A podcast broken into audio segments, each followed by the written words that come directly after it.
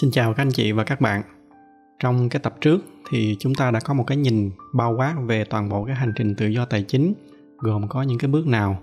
Thì ngày hôm nay chúng ta sẽ bắt đầu đi chi tiết vô cái giai đoạn đầu tiên. Và theo tôi thì cũng là cái giai đoạn khó nhất. Khó là bởi vì người ta thường nói là bất kỳ một cái hành trình nào thì cái giai đoạn khó nhất là cái giai đoạn đi từ nhà ra đường. Là cái bước mà khi mà chúng ta thắng được cái sức ì và bắt đầu đi những cái bước đầu tiên.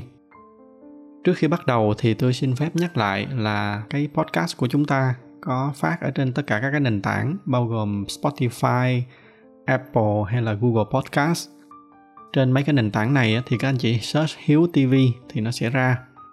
À, nhưng mà vì bên cạnh audio thì có nhiều tập tôi còn chuẩn bị thêm một số cái slide và minh họa. Do đó nên để mà có được đầy đủ cái trải nghiệm thì các anh chị có thể xem bằng YouTube. Các anh chị có thể nhập vào cái đường dẫn là hiếu chấm tv thì trình duyệt nó sẽ đưa các anh chị đến cái kênh YouTube của cái podcast này. Ngoài ra thì cái podcast của chúng ta sẽ định kỳ phát vào mỗi cái ngày Chủ nhật hàng tuần. Nếu mà có cái tuần nào có thêm thời gian thì tôi sẽ làm thêm.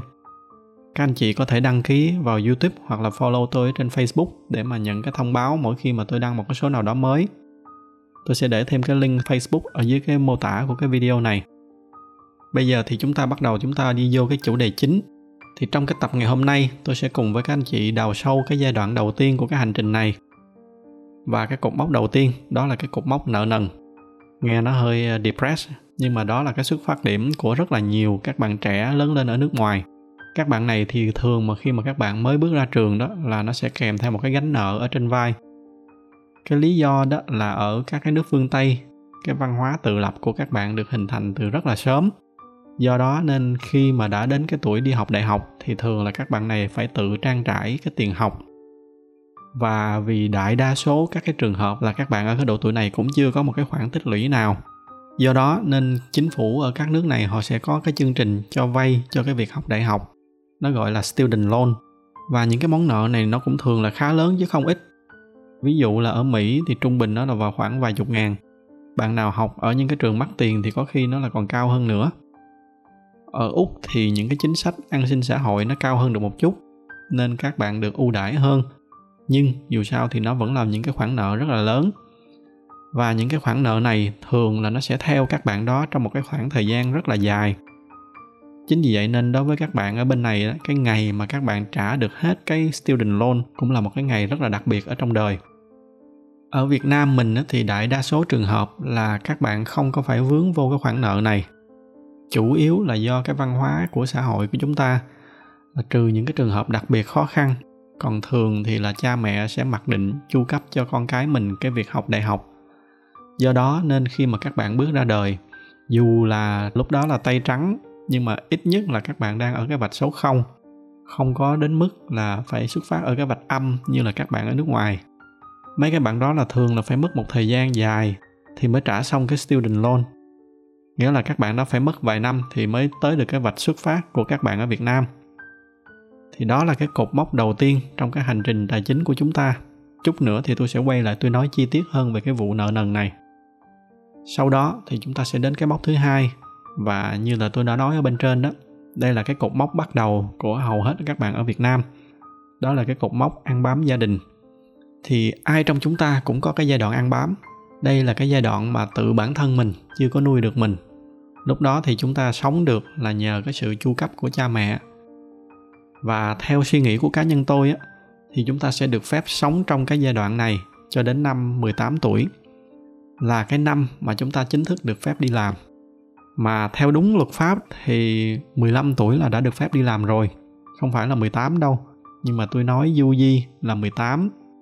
Ở những cái miền quê nghèo đó thì chúng ta thấy là có những em nhỏ mới chín mười tuổi thôi là đã bắt đầu phải đi làm thuê làm mướn để giúp cho gia đình rồi. Rất là tội nghiệp. Thì ở đây tôi không có cái ý là tôi kêu gọi các bạn chín mười tuổi là bắt đầu phải đi làm rồi. Bởi vì tôi vẫn nghĩ là cái giai đoạn này nếu được thì nên cố gắng tập trung học. Nhưng mà cái ý của tôi muốn nói ở đây là chỉ riêng cái chuyện mà chúng ta được ăn bám suốt mười tám năm đầu đời. Riêng cái chuyện đó thôi. Nó cũng đã là một cái sự may mắn rất là lớn so với người khác rồi. Do đó mà tôi nghĩ tới năm mười tám tuổi là bắt đầu phải tự biết đứng ở trên cái đôi chân của mình. Nếu mà có đi học đại học thì cùng lắm là được kéo dài ra thêm bốn năm nữa. Nhưng mà kể cả có đi học đại học thì tôi nghĩ tốt nhất là cũng đừng có ăn bám nữa. Mình có thể vừa học vừa làm để tự lo cho bản thân mình. Còn tệ lắm thì cũng phải bớt ăn bám lại một chút. Nhu cầu mình cần một trăm phần trăm thì mình tự đi làm trang trải cho mình năm mươi phần trăm. Mình ngửa tay mình xin năm mươi phần trăm thôi. Thật ra cái chuyện mà đi làm ở cái giai đoạn này, ngoài cái việc là các bạn có tiền cho bản thân mình, thì nó còn có một cái lợi vô hình khác. Cái lợi này nó có liên quan tới cái chủ đề tài chính mà chúng ta nói ngày hôm nay. Đó là có đi làm thì chúng ta mới bắt đầu chúng ta biết quý trọng đồng tiền. Cái đoạn này để tôi kể cho các bạn nghe một cái câu chuyện. Thì hồi đó tôi có một cái cậu nhân viên ở bên Úc. Cậu này thì tuy là còn trẻ nhưng mà cái tính rất là hay. Đặc biệt là cậu cũng theo đuổi cái tự do tài chính từ rất là sớm. Đây là những cái trường hợp tôi có nói ở trong cái tập trước, là những cái bạn may mắn tìm ra được tự do tài chính từ khi còn trẻ. Thì cậu này cậu tên là Jayden. Hồi mà cậu apply vô công ty tôi làm việc thì lúc đó cậu mới có hai mươi ba tuổi thôi, vừa học xong đại học. Thì cái lúc mà phỏng vấn, có những cái ứng viên khác kỹ năng chuyên môn tốt hơn rất là nhiều. Nhưng mà sau đó thì tôi vẫn quyết định tôi chọn cậu này là vì cái tính cách của cậu rất là hay. Và cái kết quả là sau vài năm thôi, bây giờ thì cậu đang làm product lead. Cậu quản lý một cái team gần hai mươi người, ở cái độ tuổi là mới có hai mươi sáu tuổi. Và tôi rất là tin là cậu sẽ còn đi xa hơn nữa. Quay trở lại cái câu chuyện mà tôi định kể với mọi người, thì đó là trong một cái lần nói chuyện với Jayden, cậu có kể cho tôi là hồi cậu mười lăm tuổi thì cậu có đi làm cho một cái quán fast food và cậu nhận lương là mười lăm đồng một giờ. Nhân tiện là ở Úc thì là cái mức lương này rất là thấp, nhưng mà nhờ có cái khoảng thời gian đi làm thêm đó mà cậu mới bắt đầu cậu thấy cái giá trị của đồng tiền. Tôi còn nhớ là cậu kể với tôi là đi làm rồi mới thấy là mình chỉ cần uống ba ly cà phê thôi là nó tương đương với một tiếng làm việc của mình. Và từ đó là cậu quyết định là cậu không có uống cà phê bên ngoài nữa, cậu tự pha cà phê ở nhà cậu uống. Thì cái ý mà tôi muốn nói qua cái câu chuyện này là có những thứ mà bình thường khi mà mình ăn bám đó là các bạn không có để ý, nhưng mà khi mà đi làm rồi các bạn mới thấy là kiếm tiền nó rất là khó. Từ đó thì các bạn mới bắt đầu quý trọng cái đồng tiền, và nhờ vậy các bạn sẽ bắt đầu có được những cái aware đầu tiên về tiền bạc, và từ đó thì nó sẽ trở thành cái nền tảng cho những cái hành trình tài chính của các bạn sau này. Thì trong những cái năm này các bạn cứ đi làm, lương ít lương nhiều gì cũng được, miễn là các bạn có đi làm thì chắc chắn là các bạn sẽ tích lũy được rất là nhiều thứ có lợi cho bản thân mình. Và sau này khi mà nhìn lại thì tôi chắc chắn là các bạn sẽ tự hào về bản thân mình là mình đã tự đứng được trên cái đôi chân của mình ngay khi mà có thể. Tóm tắt lại cái suy nghĩ của cá nhân tôi là chúng ta được phép ăn bám cho đến năm mười tám tuổi. Lý tưởng nhất là tự nuôi được bản thân mình ngay sau đó, còn không thì cùng lắm là được thêm bốn năm nữa. Nhưng mà trong bốn năm này thì ít nhất là cũng nên đi làm kiếm thêm được phần nào thu nhập, ăn bám ít ít lại chút xíu. Cho đến cái năm mà hai mươi hai tuổi thì nhất quyết là phải chuyển qua được cái giai đoạn tiếp theo. Đó là cái giai đoạn là phải tự nuôi được cái bản thân mình. Và đó cũng là cái cột mốc thứ ba ở trong cái hành trình tài chính của chúng ta ngày hôm nay. Bây giờ chúng ta nói thêm một chút về cái giai đoạn thứ ba này. Khi mà tới cái giai đoạn thứ ba thì nghĩa là từ nay các bạn có thể tự làm ra được tiền để nuôi được bản thân mình. Và đây là một cái giai đoạn rất là quan trọng, vì nó giống như là cái cột mốc giữa cái việc biết bơi và không biết bơi vậy. Với những cái bạn mà không biết bơi á, thì trước đây nếu mà các bạn không có ai đỡ, không có phao thì các bạn sẽ chìm. Còn từ nay, sau khi mà đã qua được cái cột mốc này rồi thì không có cái gì hết thì các bạn vẫn có thể nổi được, các bạn vẫn có thể sống được mà không cần bất kỳ một cái sự trợ giúp nào từ bên ngoài. Nói một cái cách mà hơi xui xẻo một chút, đó là lỡ mà ngày mai mà gia đình các bạn có mất sạch hết tất cả, không còn ai chu cấp cho các bạn thì các bạn vẫn có thể tồn tại được. Và thậm chí là nếu mà khéo thì các bạn còn có thể lo được cho người khác nữa. Còn không thì ít nhất là các bạn cũng tự nuôi được bản thân mình. Nhưng mà ở cái giai đoạn này nó cũng tiềm ẩn một số cái rủi ro mà nếu không cẩn thận thì nó sẽ dễ đẩy các bạn không chỉ là về cái bước hai mà thậm chí là luôn cả về cái bước một. Đó là cái bước nợ nần. Tại sao mà tôi nói như vậy? Cái lý do đó là thường ở trong cái giai đoạn ăn bám, cần gì thì các bạn về xin gia đình, hiếm khi nào các bạn đi mượn nợ. Có chứ không phải là không, nhưng mà nó ít. Còn khi mà các bạn đang ở cái giai đoạn mà các bạn đã tự làm ra được tiền rồi á, thì các bạn đã bắt đầu quen với cái việc chi tiêu. Và nếu mà không có cái kế hoạch để mà quản lý chi tiêu, rồi không may các bạn sa đà vào một số cái thứ nó không có tốt, cộng thêm với cái tâm lý lúc này là mình đã đi làm rồi, mình sẽ trả nợ được, thì nó sẽ dễ làm cho các bạn rớt vô cái trạng thái nợ nần. Thì ở đây tôi không có nói đến cái chuyện là nợ tốt hay nợ xấu. Có một cái khái niệm nữa là nợ tốt, nhưng mà tôi sẽ nói chi tiết ở trong các cái bước sau. Còn riêng trong cái trường hợp này thì gần như một trăm phần trăm đó là nợ xấu. Mà đã là nợ xấu thì nó sẽ rất là mệt mỏi ở trong cuộc sống của các bạn. Khi mà các bạn đã mắc nợ rồi thì cái chất lượng cuộc sống nó sẽ giảm đi rất là nhiều. Khi mà các bạn đã mắc nợ trong cái trường hợp này đó, thì lý tưởng nhất đó là các bạn nợ bạn bè hoặc là nợ người thân. Họ cho bạn mượn không có lãi suất. Thì kể cả trong các trường hợp này, các bạn cũng phải sống với cái áp lực trả nợ. Mà đa số cái trường hợp khi mà đã lâm vô cái cảnh nợ này đó, thì thường là các bạn cũng đang ở cái trạng thái là làm được đồng nào xài hết đồng đó rồi. Thậm chí là còn không đủ nữa. Thì không đủ nên mới phải đi mượn nợ. Thì lấy đâu ra đồng nào dư để mà trả nợ.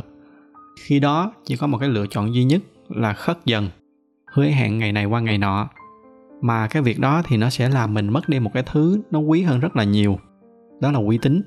Mà uy tín là một cái thứ rất là quan trọng ở trong cuộc sống. Hồi trẻ chúng ta ít khi để ý tới cái này. Nhưng mà càng lớn các bạn sẽ càng nhận ra là mất uy tín là một trong những cái mất rất là lớn. Chưa kể là những cái trường hợp này là thường nợ nhiều chỗ chứ không phải chỉ nợ một chỗ. Rồi đến một cái lúc là đành phải trốn nợ luôn. Thì lúc này các bạn sẽ mất thêm một thứ nữa. Đó là mất tư cách. Mà mất cái này thì chắc là tôi cũng không cần phải nói thêm nữa là nó hại tới mức nào. Và chưa kể là các bạn còn mất thêm một thứ nữa. Mà thường là lúc này là các bạn không còn tâm trí gì để ý tới cái góc độ này nữa. Đó là các bạn mất đi những cái người thật sự tốt với mình.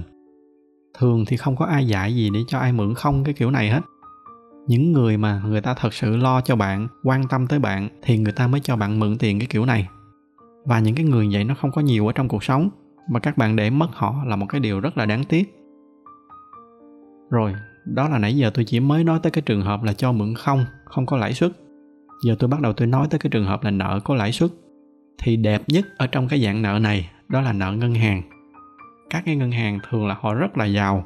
Tại vì một trong những cái nguồn thu chính của các ngân hàng, đó là từ tiền lãi suất của các bạn. Nói một cách khác là khi mà bạn đi vay nợ ngân hàng, thì các bạn đang nai lưng ra để mà làm giàu cho ngân hàng. Những cái dạng nợ này nó có thể là personal loan, gọi là vay cá nhân đó. Hoặc là car loan, car loan thì chắc ở Việt Nam mình ít, nó là vay mua xe. Hoặc là phổ biến nhất là cái credit card debt, là cái nợ thẻ tín dụng.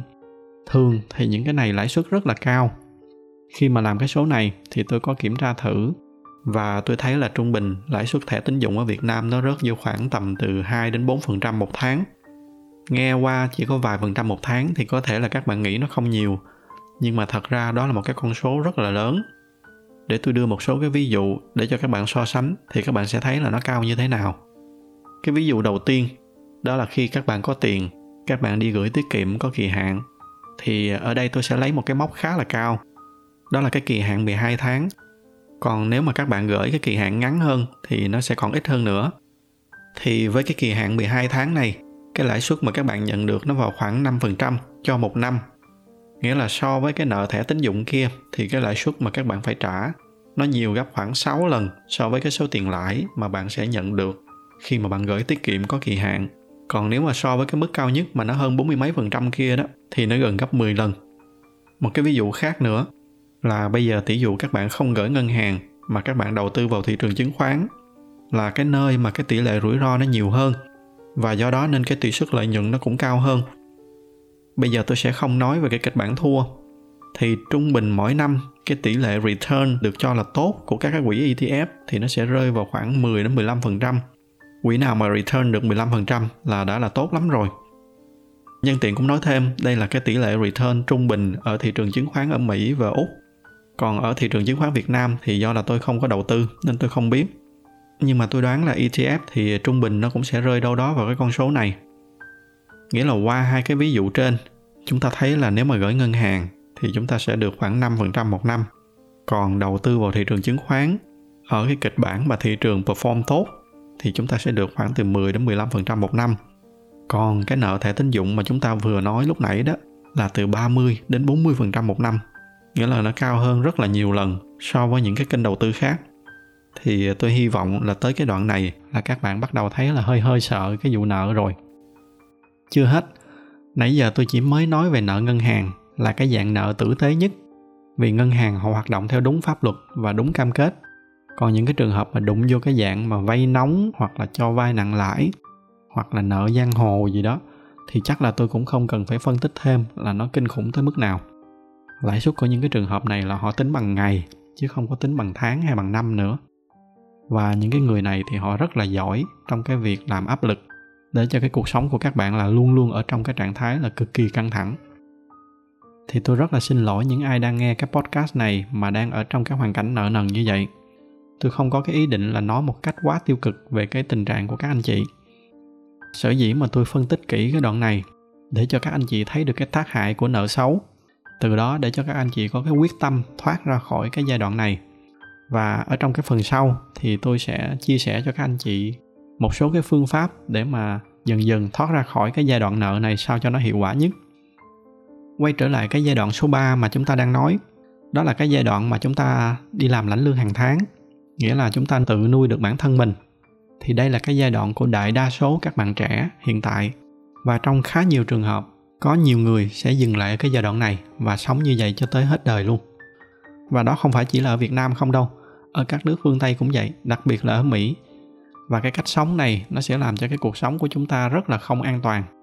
Lỡ mà có cái gì đó bất trắc, hoặc là có một cái khoản nào đó bất ngờ cần phải chi, hoặc tệ hơn nữa là bị mất đi cái nguồn thu nhập, cụ thể là bị mất việc, thì mọi thứ nó sẽ rất là trầm trọng.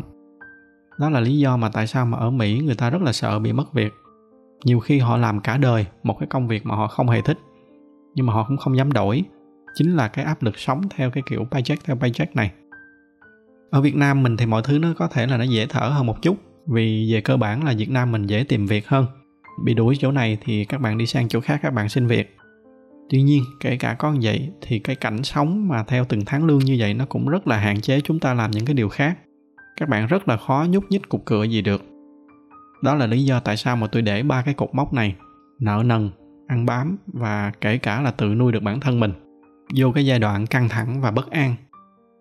Nhưng mà như nãy giờ tôi có nói đó, có một cái sự thật, đó là theo thống kê là có rất là nhiều người bị kẹt ở cái bước số ba này cả đời. Với những cái người đó thì cả cuộc đời họ sống paycheck by paycheck, làm được bao nhiêu là họ xài hết bấy nhiêu, thậm chí là làm được bao nhiêu thì trả nợ hết phần nữa, còn phần nữa còn lại là xài hết. Tuy nhiên, tôi hy vọng là các bạn đang theo dõi cái podcast này, các bạn đã ít nhiều có được cái aware nhất định, thì các bạn sẽ không có để mình dừng lại ở cái bước đó. Và để làm được cái điều đó thì ngay khi mà đến cái cột mốc số ba là chúng ta phải ngay lập tức có cái kế hoạch để mà chuẩn bị cho các cái bước tiếp theo, để từ đó nhanh chóng bước nhanh qua một cái giai đoạn mới. Tôi gọi đó là cái giai đoạn theo dõi và kiến tạo. Thì ở cái tập tiếp theo tôi sẽ đi sâu vào chia sẻ cho các anh chị toàn bộ các cái bước ở cái giai đoạn hai.